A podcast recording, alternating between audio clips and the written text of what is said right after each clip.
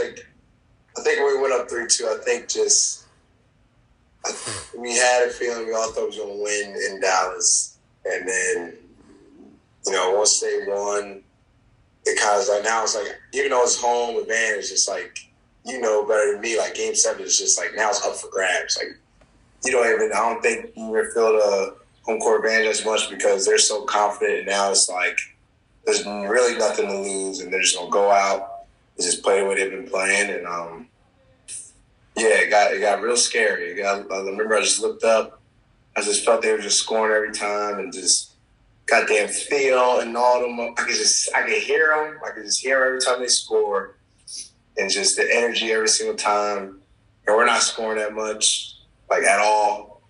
Um, I just look up. I just look up. I just see the score. I'm like, man, going to half down 30 is just ridiculous. And now it's just like coming back out. Like you gotta, you gotta, you gotta start off hot, like out the jump street to third. Like if not, you really have no chance. And then, um, man, we couldn't even score coming out, and they just kept going. They everybody had their rhythm, and I mean, credit to them, man. They played. Everybody played really well. Um, yeah, it's just it's just didn't think that would happen. Never didn't think that, especially Dallas. Like Dallas is good, um, but like I don't remember. Like besides this playoffs, I don't think I lost them in like the Suns haven't lost them in years. So it's just like every time we play them, we're like, oh, we have their number, we have their number, and the motherfuckers got us. Yeah, man. Before I get sidetracked, I'll jack damn about that.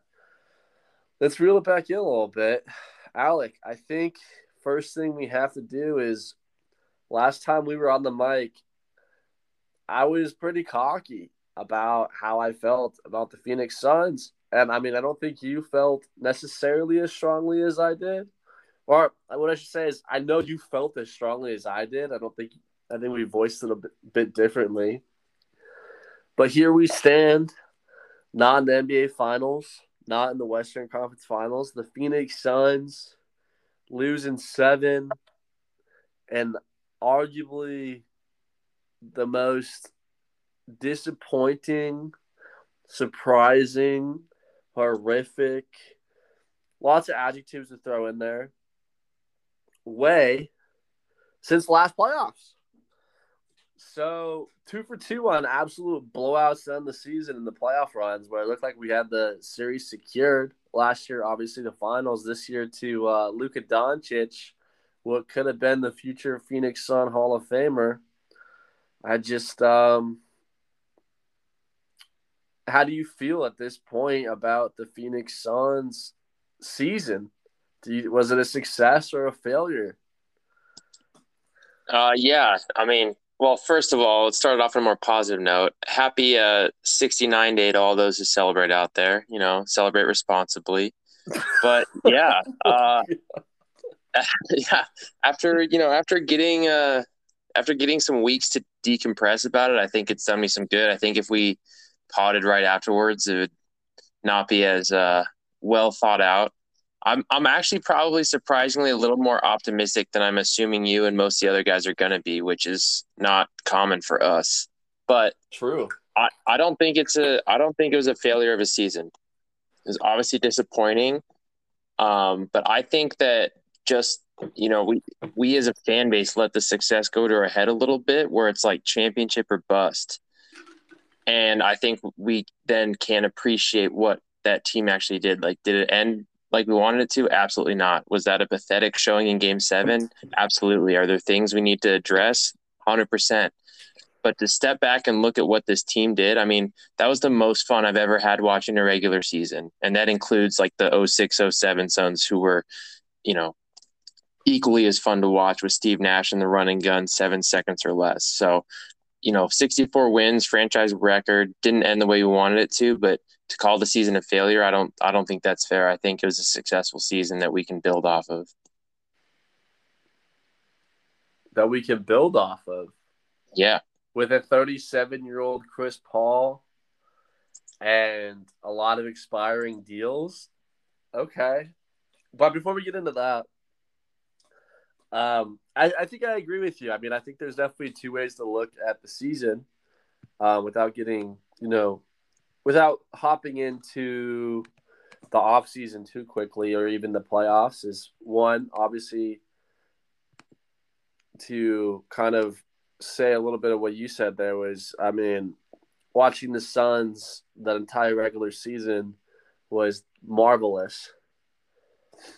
Um, but also very flawed at the same time because you look at those clutch stats and you know even watching them it was like the last five minutes they just gave the ball to chris paul and then he just clutched the dub which is tight obviously and it leads to a lot of wins but it almost kind of makes you think like you know would you have been better served maybe winning winning a few less games and you know developing more for the playoffs. So I think that's kind of tricky. But I mean, regular season. I mean, people are forgetting like two years ago. I mean, not making the playoffs and going eight and zero in the bubble was like the highlight of the year for the Phoenix Suns.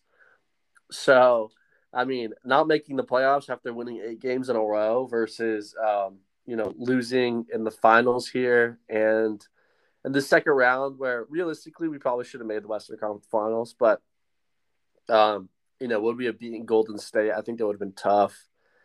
Um, doable but tough. But I mean, obviously, we couldn't get past Luka, and you know why that exactly is. Mikal had his uh, recent JJ Redick media session where he said absolutely nothing, uh, basically. so I just I don't know, man. I, I guess mixed feelings, but also like like you said, it's like the franchise itself is actually watchable again. And considering it's not like it was that long ago where it wasn't, I mean, if you're, you know, that's it's all positive, truthfully. However, I would say simply like if you're the Phoenix Suns and you're the roster and you're basing the season and like how it went based off the talent in the room the type of organization you are today, I think you would have to consider it a massive failure. I, I just think that there's two ways to think about it, and I think either one is like totally fine. No, I, I can I can definitely see that. Like it was disappointing. This team was built for more. We've seen them do more, but you know I think you still got to bring it back to the scope. Like it wasn't that long ago that in back to back games, we got blown out by 40 plus points to the Trailblazers and then the Spurs. Like the how far this franchise has come in such a short time and doing it the right way with like building and getting good draft pieces, making good acquisitions and trades, and just building a roster around that, I think has been the right way to do it. And I think that we've reaped success faster than most teams could hope for in those situations. You know, most rebuilds you're talking years and years, and ours was a pretty quick turnaround.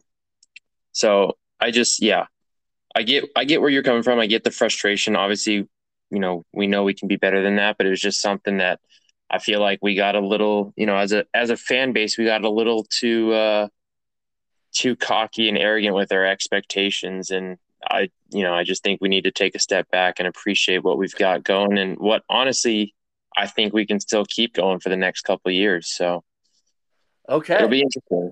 Okay. All right. So now that we said that piece, you know, I, I'm definitely more with you, or like I'm just excited the Suns are good again. But I also like, you know, no doubt disappointing playoff run. And so let's start there. What the heck happened in the second round, bro? What the heck happened?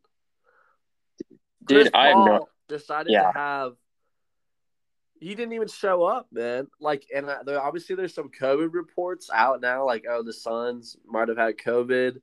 I mean, truthfully, people are saying the Suns leaked that. I don't think the Suns leaked it because then it's like, all right, well, you didn't follow NBA rules. I don't know that that's something that the Suns would like to leak as an organization. Um, but I also like, you know, I, how much COVID plays a role. I don't know, um, truthfully, because Chris Paul, he just looked, that just looked like he sucked. He just sucked. And there's nothing more to say about it. And then like we would we were going back and forth for a while there. And it's just like, you know, Chris Paul sucks it's literally Booker and the boys. And that's just not enough, especially when the boys are struggling. Ayton had his struggles.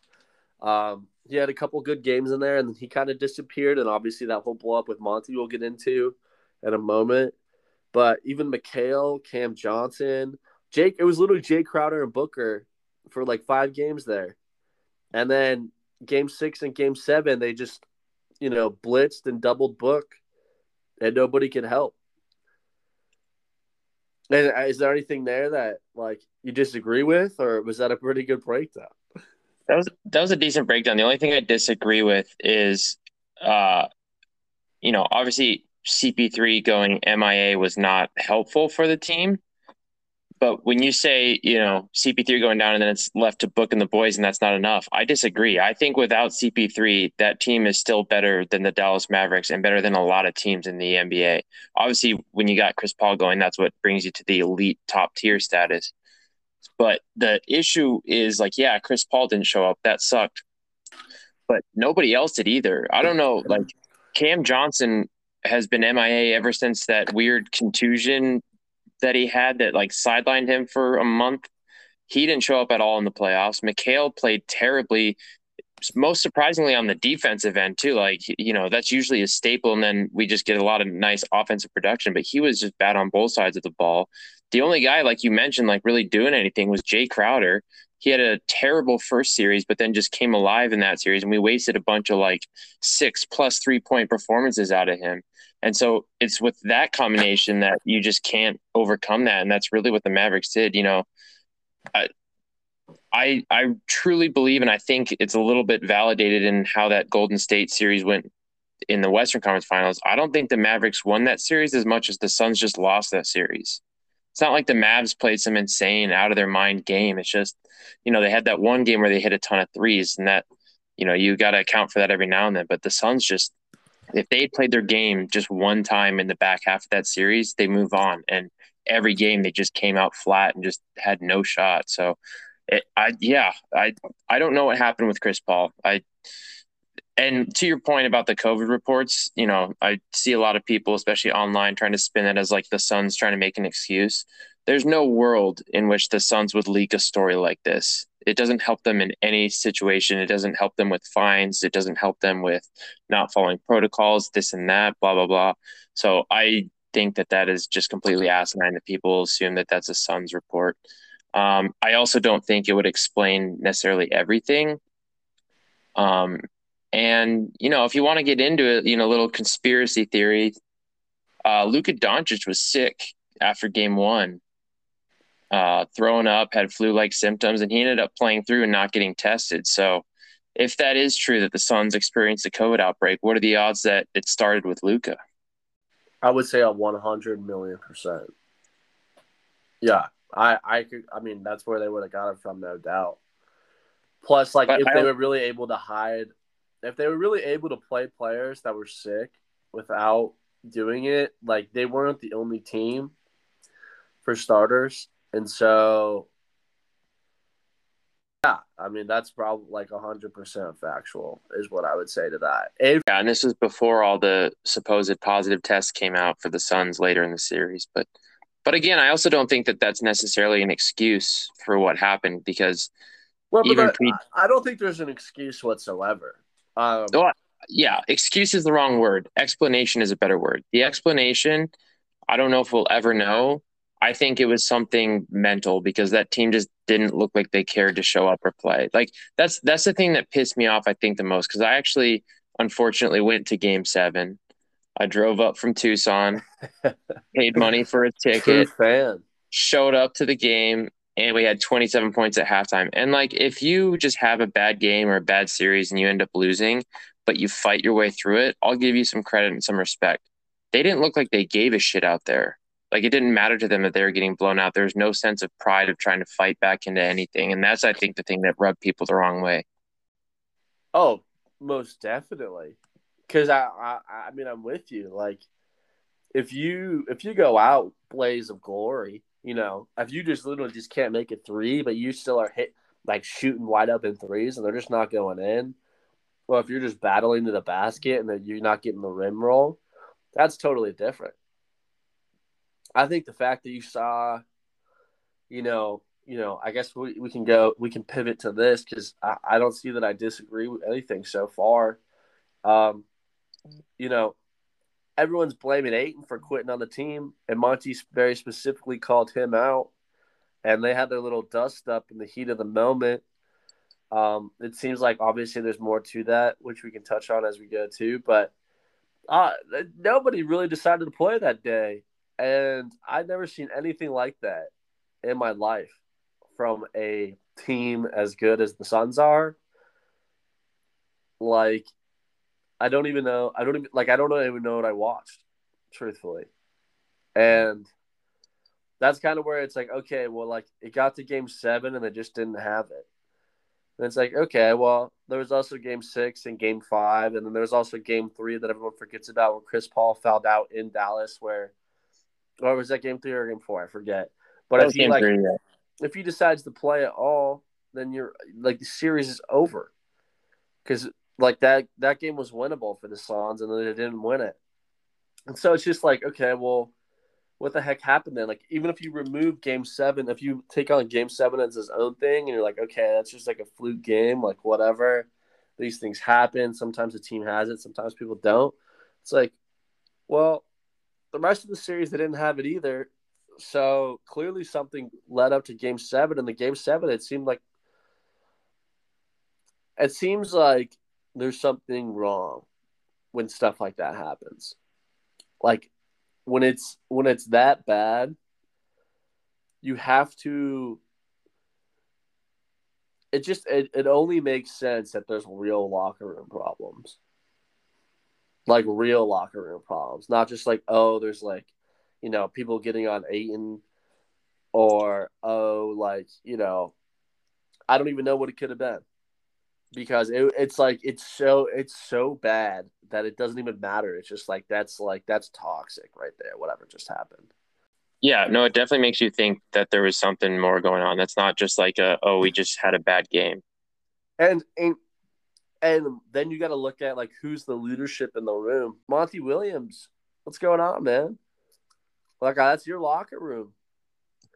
Like what what's going on in this locker room that you know the team seemingly quit and Chris Paul like I thought you were where's my veteran leadership? And you know Book like Book had a bad game 6 and a bad game 7, but I think that's way more explainable by the fact that there's no if Chris Paul isn't around, there's only one ball handler, and that's Devin Booker, and that's really not his best skill. Like Book oh, really. Yeah. Book you can really, you can explain away Book's bad games by the fact that he's getting double teamed because they know nobody else is doing anything. Double team and blitz that nobody is doing jack, and like I'm not about to put this on Booker whatsoever, um, because he seems like I mean he gets it, man. Like, uh, and maybe why he'll always get the Phoenix Suns franchise excuse is he was there through all the trash, dude. And he knows how much it stinks to lose, and he didn't leave. And he's like, even in all this stuff, you're like, it's almost like he's the only one who gets it. Like what we're talking about. It's like he gets what it's like to lose so much that you would never you would never show up to a game seven in the playoffs like not wanting it. It's just he didn't have it because no one else had it. No one else could help. And so, yeah, man, I, I I'm at a loss I think you know some uh, some underneath things that people say about DeAndre Ayton about how he doesn't really have that dog. Um, I think you could say the same about Cam Johnson and Mikal Bridges at times. I think really there's a lot of things to point at, honestly, and there's a lot of finger pointing going on. And I don't know for Monty to bench DeAndre Ayton like that, though, man. I thought that was weird. I thought that was really strange. And all these yeah. reports coming out now, like, it makes you really think how how bad was that locker room?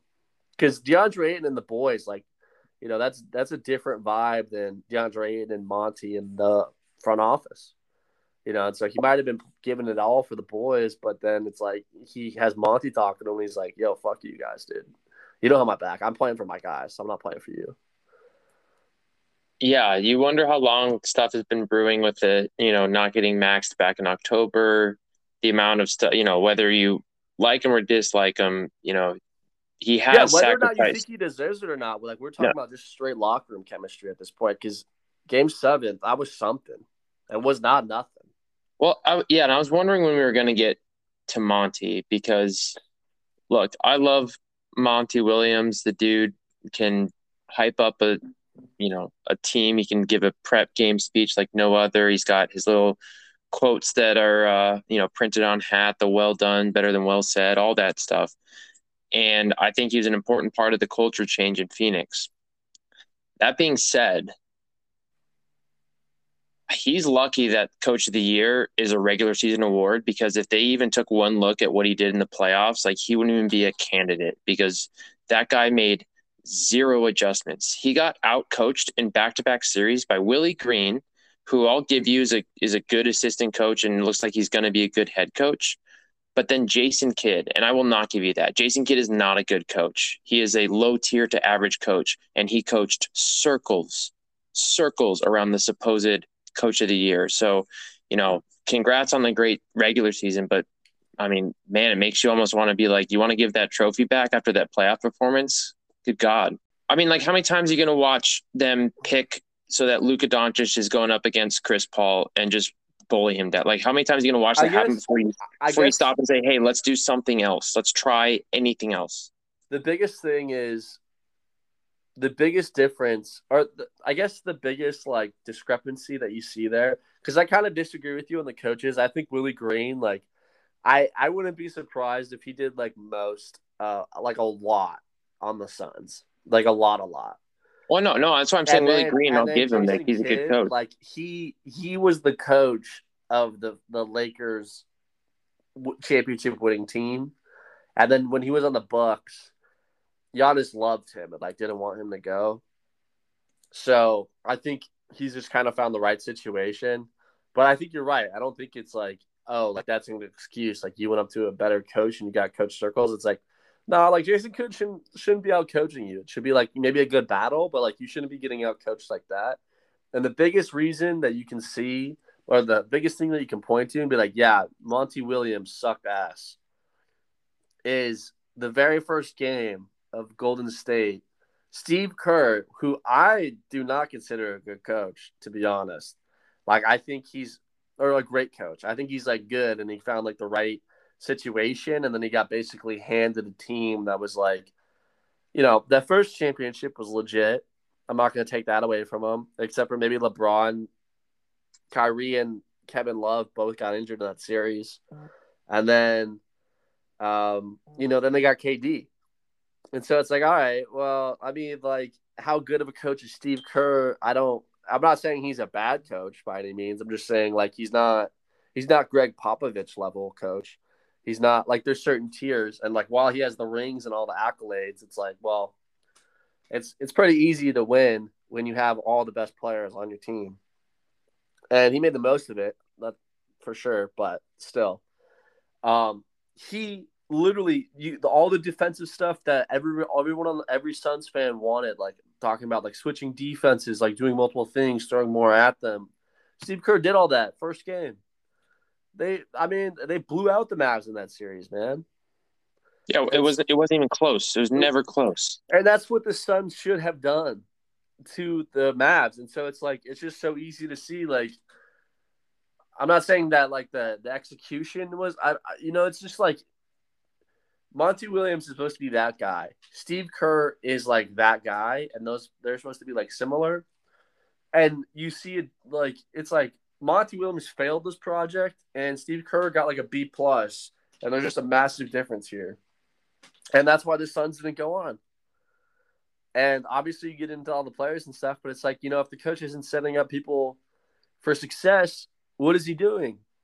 And that's kind of why my point earlier on like, you know, relying on Chris Paul to clutch all these wins in the last five minutes of the game. It's like, well, who did that help in the regular season? You know, it's like we knew we had a really good team. We knew we were going to try to be a finals contender.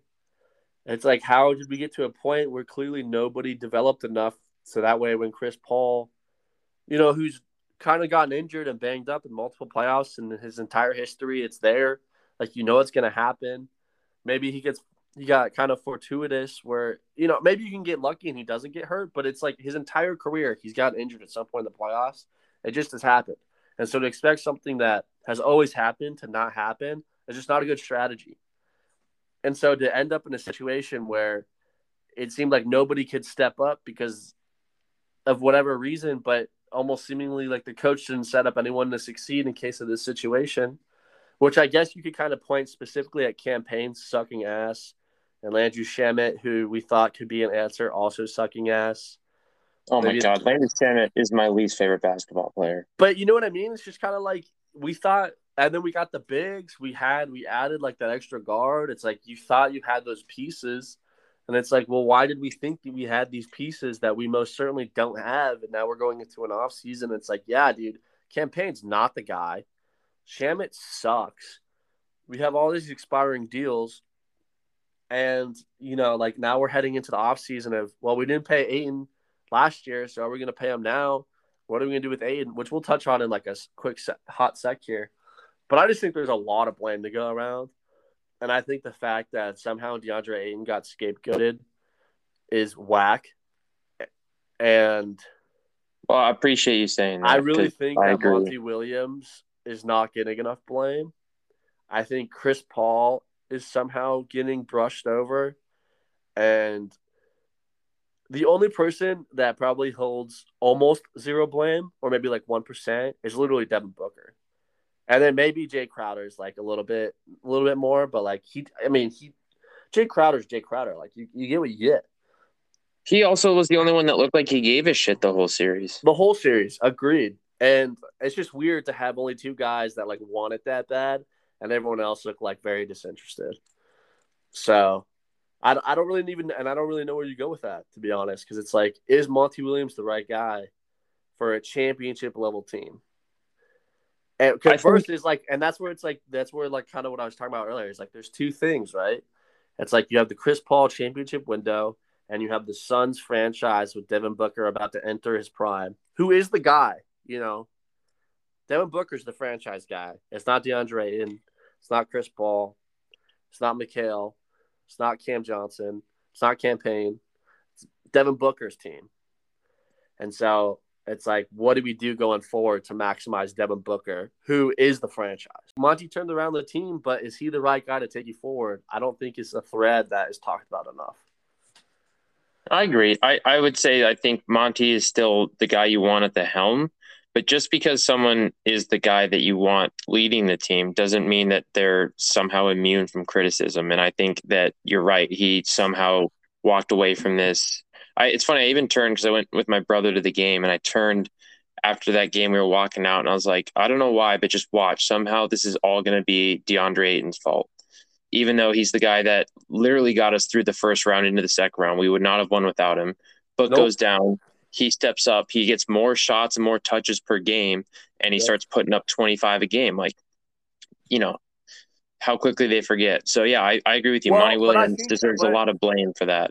But a lot of blame. I, the thing is, though, is the reason why Ayton can be so glaring at times is because a lot of the things that Monty actively chooses as his philosophy as a coach to play basketball a certain way, which is a team that doesn't shoot many free throws, a team that doesn't really get that many rebounds, actively chooses to go on defense early rather than trying to collect offensive rebounds a team that you know, and, and basically all the things that people pick on DeAndre Ayton for not doing are all basically things that the Suns actively choose to play that way.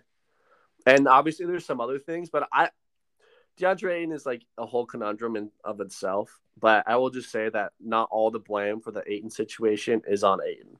And Monty Williams like, is like definitely not maximizing Ayton how much Ayton can do on his own is like definitely a discussion that we will disagree on. But I think it's pretty clear that Monty Williams and DeAndre Ayton is not the best match of all time. Well, and it's like that's a, you bring up a good point where you can argue all day whether or not Ayton's worth the max or not. You know, I, I think he is. Other people think he is. Some people think he's not. Like that's a totally different argument. Whether you think he's worth the max or not is not the argument. I think everyone should hopefully be able to see and agree that we do not maximize his potential at all. We hardly get him any looks, any touches. We ask him to play, you know, lockdown defense, to switch out on guards, which he does very well, and to also, you know, just go set picks and get the guards open for their you know time to shine. And he's been fine doing that for us this whole time but then it's like you turn around it's like well why isn't he doing more? It's like well no one's passing him the ball. I, th- he even said that i think in game seven when him and monty blew up on the bench there a little bit i think monty was getting after him for not you know doing enough not being aggressive enough. And he said something along the lines of like i can't pass myself the ball which fair point. Yeah uh, um yeah, I, I think that's a fair point. I think that's when you get into that discussion of whether or not DeAndre is a max player.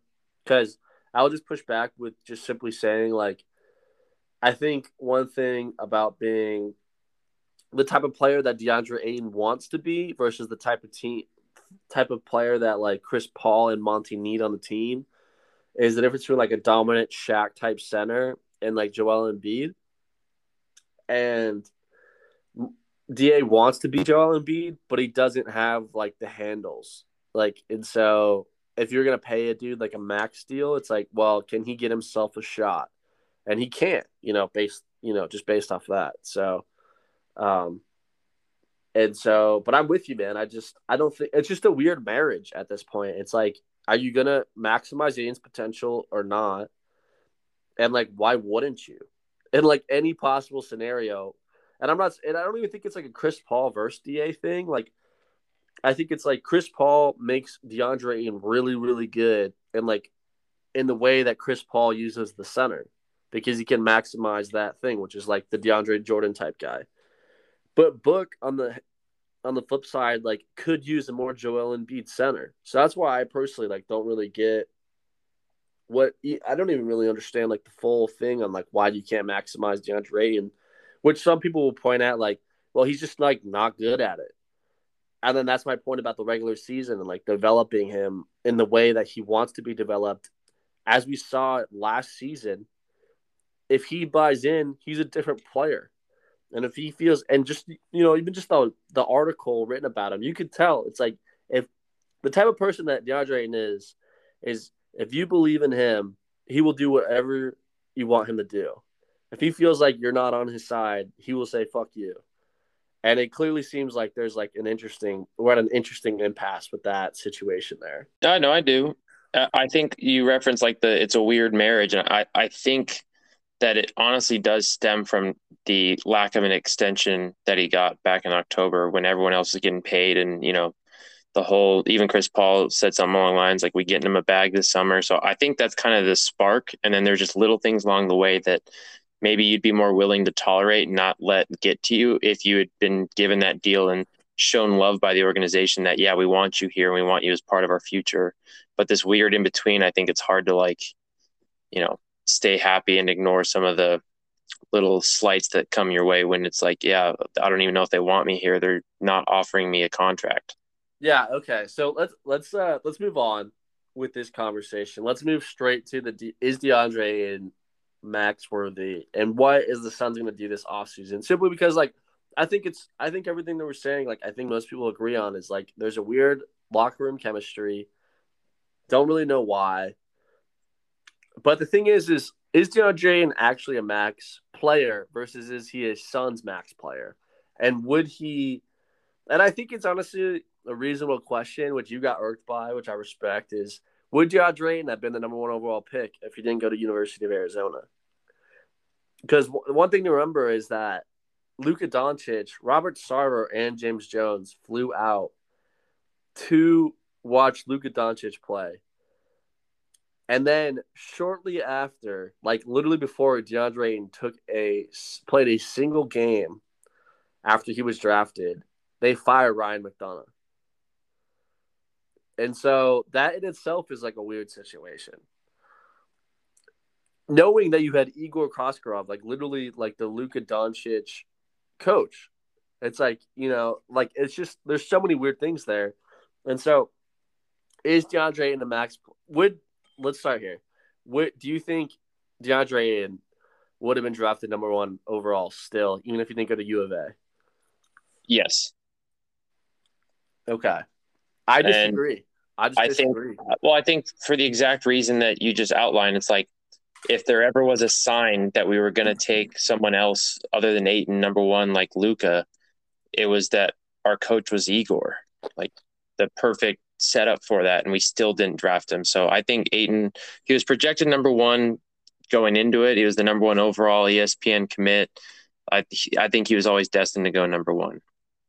See, yeah, I just I I don't think so. Honestly, like I feel like Ryan McDonough tried to save his job and he kind of balked when it came down to the final decision of like, should we go Luka or Ayton? But Luka didn't but even think, go two. Luka was not even the second overall pick. Well, that's because the Sacramento Kings are literal poverty. You know, that's that's a whole different situation. Because it really was Luca or Ayton. That was like the decision for the Suns. And so, but off that, I'm happy with the decision we made.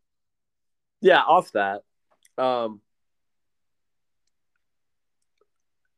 the DeAndre Ayton Max thing is just interesting because to me it feels like DeAndre Ayton's agent and like Chris Paul hyped them up last year to think that Ayton was going to get the five year full max deal. Well, everyone thought that.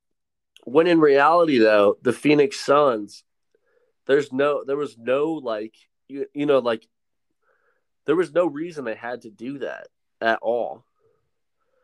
And you look at like the position that they're in right now, it's like the most another t- nobody can offer DeAndre Ayton as much as he wants from the Suns, or that he can get from the Suns. And not only that is that like the five year bird rights thing. It's like I don't know. It's like they, there's no reason for the Suns to do that at all. To be honest, you know, because he's not Booker which I guess like, and then the Booker superstar extension. I think we both agree like definitely do that. He needs to be a lifetime Sun no matter what like keep him happy at all costs. I think Ayton's like an ancillary piece, and I don't think that like I I, I don't know. You know what I mean? Or I, you totally disagree? Like he has to be on the Suns team no matter at all costs. I completely disagree. I think you let Ayton walk, and this team will never sniff the finals again. Well, but he can't walk though. That's what I'm saying. Like he can't go anywhere. He has what? no he has no leverage whatsoever. That's why to me it's like this whole thing is so silly. And whether or sure, not you but there's nothing that he can do, man. Like Unless the, he like literally pulls a James Harden and forces his way out. But like, like, your whole your whole argument about like the Suns, why would they have maxed him last year when they didn't need to? Like they can match this summer. It's like yeah, that is technically true, but like look at look at what's happened. You know, now you have somebody who it's like, does he want to be here? Have we pissed him off enough that he doesn't even want to play here anymore? And that's why that's well, why you lock him down. I would push back that that's why a lot of Suns fans don't really like Ayton, to be honest, because it doesn't really even seem like he cares whether he's a Phoenix Sun or not. Well, I mean, how many times can you sacrifice your own personal stats? You're never on ESPN. No one gives a shit about who you are because you're in Phoenix, and you do all this for you're the team with the, the finals. You do all this for the team with the promise that you're gonna get a max contract, and then what do they do when it comes time? They balk, and now there's talks of sign and trade, which that is the I don't know if you've seen some of these proposed sign and trades, but oh my god, if you want to immediately destroy this team and make sure that they're a six seed at best, please do that because it's fucking ridiculous. I mean, these online Suns fans are absolute morons. I'd like I just pray that James Jones is as smart as he seems like he is and doesn't actually pay attention to any of that kind of stuff because I don't know. I also think it's a weird thing with James Jones. Like, how much of it is that's not the guy I drafted. Like, you know, it's not his guy. So is there any loyalty there? But at the end of the day, you hope he does the smart thing, which is match any offer that he gets, give him the four year max or five year max. Well, here's the thing. Uh-huh. All right, you see, like you you're you're putting too much stuff together. Like, here's the thing: is like DeAndre cannot go elsewhere. He cannot. Therefore, he's literally waiting on well, there's like a few things, but eight, for Ayton's thing is like he literally can't go anywhere until the Suns decide. So for him to do like a lot of things that he's been doing makes no sense. Even just from a pure leverage standpoint, like it doesn't make any sense. because you're making it harder to deal him out. So it's making it harder for the Suns to move him to maybe another place that he wants to go, if that. Dude, there's the 30, side, there's 31 the teams side, out there that that would love to have DeAndre. Yeah, go hang out with the Pistons and lose 80 games a year, man. Like if that's the type of player that DeAndre Ayton wants to be, later, man. Like that's what I'm saying. There's a difference between the old franchise of the Suns, the last 10 years, versus today's franchise. Like today's franchise, even if you remove Chris Paul, like it's Devin Booker's prime. It's a contending window of like eight to nine years. And if DeAndre Ayton wants to go put up big numbers and maximize all his money, he can go somewhere else. And I think that's like not a abnormal take. And I think that's the most the take of like most Suns fans at this point is like it doesn't seem like Ayton wants to win and we want to win. Like we're tired of losing. We yeah. suffered. and so my flip point is just simply like James Jones, the way he's built every contract being ex- almost every contract is expiring. Landry Shamet is a valuable trade asset simply because it's a lower deal. Like for how much he is getting paid is like not really that much as compared to other similar type players. It's like 50 million. Yeah, but it's the way that the deal's structured. And it's like over it's really like just not an expensive deal. And Chris Paul's deal, how it's like voidable in a few years and it's only get half guaranteed. Devin Booker's money is like irrelevant because the Suns salary you can bet on the NBA salary cap going up by the time it even gets locked in, him being the first team all NBA extension. And so it's really just the team is built for this offseason, if a superstar is open, that they are going to go get him. Which makes me think that James Jones does not think DeAndre Ayton is a superstar or capable of it. And so that's like that's where I'll, I'll end that point. Is like I think James Jones does not care at all about how DeAndre Ayton feels, and he's going to do whatever's best for the team. He doesn't care about how Suns fans feel. He doesn't care about how anybody feels except for Devin Booker and that's it. And I, I, I, think that if you think about it in that way, in that context, and in like which I think is the most likely if you're James Jones, everything makes way, way more sense. And you look some some superstars who are out there. I'm not saying it's likely, but Kevin Durant's plot lines thicken as they might not sign Kyrie, as you know, Suns have a ton of assets. If they are going to do that, they could do something with Ayton, where all those sign and trades that look totally dumb can collect a ton of da- a ton of draft capital for a team that's looking to rebuild, which would be the Nets. And I'm not saying that we're going to do that, but I'm just saying like you look at this contract and this whole thing. It's not about Ayton whatsoever. It's about making the Suns team have a second superstar for Devin Booker's prime, knowing that Chris Paul like he'll be serviceable probably for a long time, but the and the window started earlier because he's on the team. But it's almost like if you talk about it as if it's DeAndre Ayton, and like then it's like all this stuff. But if you just talk about it, okay, the Phoenix Suns, and it's Devin Booker's championship window. It's like everything gets way more simplified. It's like it really is not about Ayton's not the franchise. Devin Booker is okay, so how do we maximize Book? It's like, okay, well, we have every piece that we possibly could have. The contracts are clean. We have all our draft picks. We have things that people would want that are rebuilding. We have everything that we want to do. And if something comes open, we are like the destination. We are like the team that can do anything. And that's where James Jones is.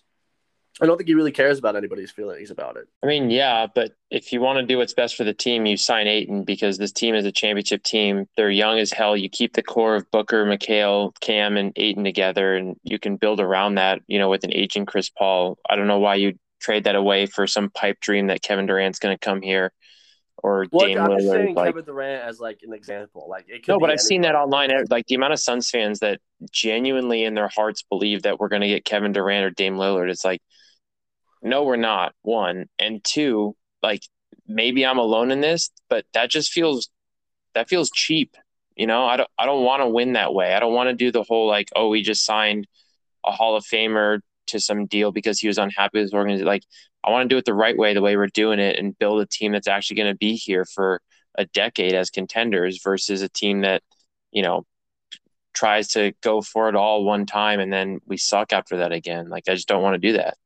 Um, but I mean, I get what you're saying. I see, you know, I hope James Jones would have the team in mind. I think it'll be interesting to see the offseason, you know, what what actually gets done versus not done. And also with the Sarver investigation wrapping up, like are we gonna have a new owner? Maybe one that's it feels more like it, doesn't it? It do does. Like, do you feel likely? Like if you were give it like a, um, do you like 60 40, 50 50, 80 20, 90 10? I'd, I'd say 85 15 Sarver's going. Okay.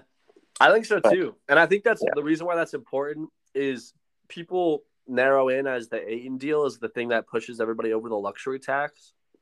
But we will have a guy that is willing to pay fucking money to have a good team.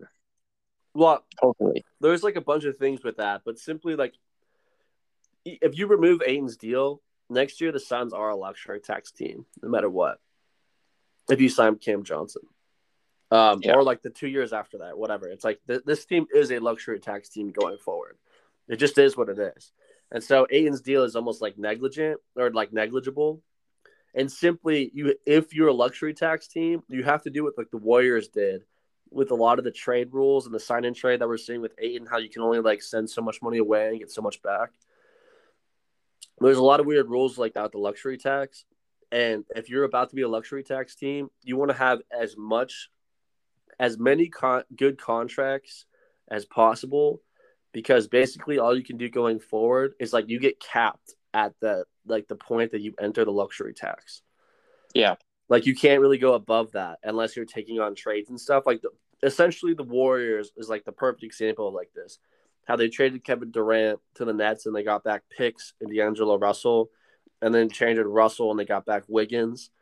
It's like that's the stuff that you have to do once you're a luxury tax team. Which again, like the Suns are that now, and so having a better owner obviously would be sick. With That would that, help. That would But- help. But Yeah. here, here's here's what I'll end on, Cuse. I think, um, because you know you could talk all day about potential moves and whatnot, but I think people should take a deep breath and relax. This team is a championship caliber team. They went to the finals. Like uh, it's been less than a year since we were in the NBA finals, I, don't- I don't and think then- so. and then we set the franchise record for wins. We got uh, fraud. I mean, clearly frauds. Not Like- frauds. Franchise record for wins after appearing in the finals. That's not fraudulent. This team is a championship caliber team. They're the best team in basketball. Honestly, like even watching these two teams, like the Warriors and Celtics, played out, regular season Suns were better than that. Obviously, they didn't show it in the playoffs, but I think they're a whole tier above the rest of the NBA. Um, I think the solution is very simple. I know there's a bunch of different arguments out there, but go get Ricky Rubio. He's an unrestricted free agent from Indiana right now. That was my Go- idea, bro. I like I that know. idea. I like it. I'm saying go get Ricky Rubio. You got a guy now that if Chris Paul does crumble in the playoffs, you got a capable backup point guard. On top of that, you also have somebody you can use more in the regular season so that maybe you spare Chris Paul from those, you know, long season injuries. Yep. And then sign DeAndre Ayton. You run this team back with Ricky Rubio as a backup point guard. You can't tell me that team's not a legit team. No, I I actually if Ricky Rubio came back, I think that would be a great move. I think that honestly we we've kind of like run out of time. I don't want to go too too much longer. I think there's a lot of things the Suns can do. I think the priority has to be helping Book with ball handling, and I think clearly, I just think that I don't agree with you though that the Suns are like most definitely a championship contending team going forward. I think that Chris Paul is now officially old. Like he's old, old. Not like oh he's like at the end of his like he's like close to, or he's past his prime, but he's like still good. He's like officially 37 years old starting next season. Like that's really old for a basketball player. Um, so he him being like a main superstar, I think. I don't think you can run that back. I think you have to do a move, um, or Ayton has to get a lot better. And I don't know if Ayton's shown that he has the capability, truthfully. And so that's why that was what would make me hesitant. on just running it back is simply like the finals run last year. Like, truth be told, like a little lucky with a lot of stuff. Whether it be even a Cam Payne like forty point game, like that Cam Payne wasn't here this year. Um, last year's team was almost like a totally different team, and I don't think that going forward, Book will give. Yeah, I just I don't think that's true. I think the Lakers probably will do something. I think the Nuggets are healthy again. I think that the Clippers are healthy again. I think Golden State has a lot of youth on their team, so that's going to extend a lot of the primes for the Warriors. I think that, yeah, and I'm not saying that that makes those those teams necessarily title contenders. I'm just saying the playoff run. The New Orleans Pelicans will be the easiest playoff matchup the Suns have had in a long time and going forward. And that was a struggle bus for them. And like the Pelicans are coming, Memphis is really good. There's just more teams. And so whether or not a title contender, as in like, yeah, this team's to win the title, I don't think so, man. I think deep playoff runs for sure. But if you want to be a real title contender and get back to the finals in pro- in Book's prime, this isn't the team. So I, I think that's I think that's the James Jones decision. But I think that's the James Jones decision right now. Like that's why it's like if you look at it through that lens versus like what are we doing at Ayton? It's like no man, what are we doing with Devin Booker's prime? Well, yeah, I think we beat. I think we beat this as much as we can. But yeah, I disagree with you. I think this team is a is very capable of being a championship caliber team, and I think we should do our best to try to maximize that. I agree with you. Maximize Books Prime for sure. Um, yeah, man. I don't know. I guess we could get it way more into details, but there's really no use. I feel like that was a good Suns wrap up. That was, yeah. And I mean, obviously, we'll see what the offseason moves. I don't. I don't really feel. I don't think anyone knows what James Jones is going to do, and so I don't think it's worth even speculating on. Um, but I, I think that, as I kind of been saying, like I think that's his mindset going forward, and I think that there's definitely a James Jones inflection point at this point as well like this is his off season to show actually if he's a good GM or if he just got kind of lucky. Because there's definitely some moves that you can point to at this point, whether it be Jalen Smith, either drafting him or not extending him. That's definitely questionable. And also, just even like bringing in Landry Shamet as if that's the answer. Oh my god, ew, fuck that, dude! I can't wait till he's not on the team. Oh my god. And so that's so that's my point. I I just definitely think James Jones' honeymoon season's over, and this is definitely like, okay, James, this is your off season, and you've done everything. What are you gonna do with this team? And so that's that's exciting, but at the same time, like the season's disappointing and obviously, it would be sweet to have. And we don't even necessarily have to trade Ayton. I think that's like something that people don't really necessarily realize with a lot of the expiring deals. And then also Cam Johnson and or Mikal Bridges being like very valuable pieces to any team. There's a lot of expiring deals, and one of those guys that realistically gets you a really good player. So Ayton, Chris Paul, Booker, and somebody else as like a big four. That's nasty. Um, what that exactly looks like, I don't, I don't know. We'll see what James Jones can come up with, but I definitely think James Jones is on the hot seat, and I think Monty's on the hot seat, and because this is all Booker, baby, it's the Booker show. Yeah, no, yeah, I agree. And so, but I don't know, man. Um, we'll wrap it up here. Obviously, Coyotes draft one month away. That's big. D backs are playing good ball. Um, Cardinals are sleeping. It feels like, but I still really like Kyler Murray to carry Kliff and Khan for a long time here. So we'll get to those at some point in the next couple weeks. But we wanted to end it yeah. here now that we fully recovered from the Suns. And uh, yeah, bro. Any lasting thoughts? I know we kind of beat that down, but I felt like it was kind of necessary. No, that was that was definitely necessary. I think we had we had a you know, big appetite with this pod, maybe talking on some of the new like coyote stuff, feedback stuff. But yeah, I think we were good to focus on the uh the Suns there. Andrew sent us in some questions that, you know, I don't want to oh, skip out on our boy there. So I will de- we will definitely hit up a, a pod pretty recent, you know, pretty soon here. We're gonna link up now that summer's here and I'm not busy with classes. And, you know, it's just basically when Cuse is going to be free from his coast to coast job that he's rocking. So we'll be able to pump out some episodes a little bit more frequently. So, Andrew, don't fret. We'll get to your questions for the next pod. Don't that's, worry. That's such a great point. Back, man. It's good to be back. I'm excited for the summer pod run. Yeah, let's let's make the most out of it. Hundred percent. But you're the man, dude. I'll let you slide. Thanks you thank you for listening, Dry Heat Pod listeners. We are now active on Twitter. And uh, I think we've been doing okay. Alec, have you checked out our Twitter?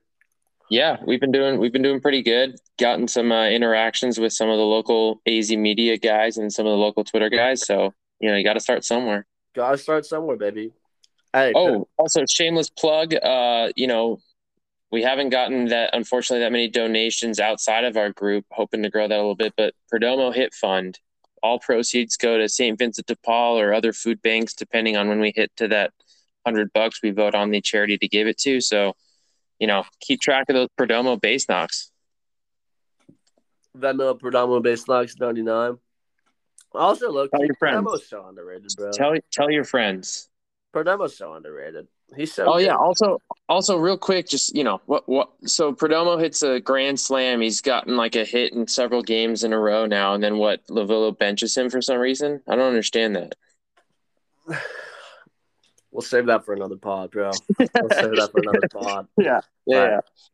DHP bites the dust. Thank you, Alec. Thank you, listeners. We'll see you soon. Killed it as always, Hughes. Thanks, guys. Peace.